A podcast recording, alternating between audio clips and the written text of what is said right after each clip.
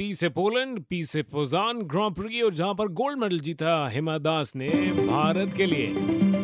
मैं आपके साथ हूँ Sachin super hits 93.5 red FM पर और आपकी तरफ़ से भी मैंने कहा कंग्रेचुलेट कर देते हैं। थोड़ी देर पहले मेरी बात हुई हिमा दास से। हिमा कैसी हैं आप? I'm fine. ओके कंग्रेचुलेशन हमारी पूरी टीम की तरफ़ से it's such a big thing very very good Thank you. Thank you so much. कैसा लगता है कि अभी अचानक से सब कुछ चेंज हो गया ना?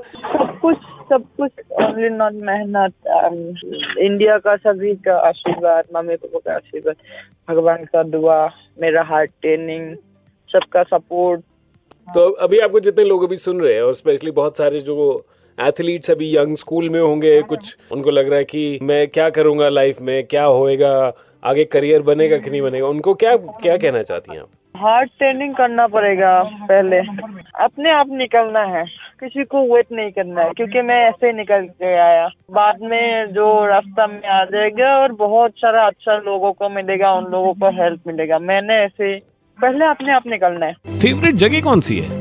कहाँ अच्छा लगता है ज़्यादा? ऐसा तो नहीं मुझे अपना प्लेस ही अच्छा लगता है। बाहर जब जाती हूँ तब इंडिया को याद आते हैं। जब असम से बाहर आती हूँ तब असम को याद आते हैं। So sweet. हेमा अचानक से लोगों के लिए आप एक रोल मॉडल बन गया लोग जब आपसे पूछते हैं तो आप उनको ऐसे ही कुछ बोल देते हैं या फिर बहुत सोच समझ के हर चीज़ और सलाह उनको अच्छी देते हैं? नहीं नहीं मैं जो बोलती हूँ मैं डायरेक्टली बोलती हूँ। हाँ। कोई सोच समझ के नहीं। जब स्टेज में आती हूँ कुछ बोलने के लिए देते हैं मैं पूरा अंदर से बोलती हूँ दिल से बोलती हूँ बट सोच समझ के नहीं डायरेक्टली बोलती हूँ। जो अच्छा है वो अच्छा ही है। अच्छा अब आप अगली बार कब आ रही हैं? क्योंकि हम आपको अपने स्टूडियो बुलाना चाहते हैं। थोड़ा वेट कीजिए। नहीं क्योंकि Um, बहुत कुछ सीखना है आपसे बहुत कुछ समझना है और। अभी तो टेलर वो हुआ है लॉन्च हुआ है पिक्चर तो बाकी है थोड़ा वेट कीजिए।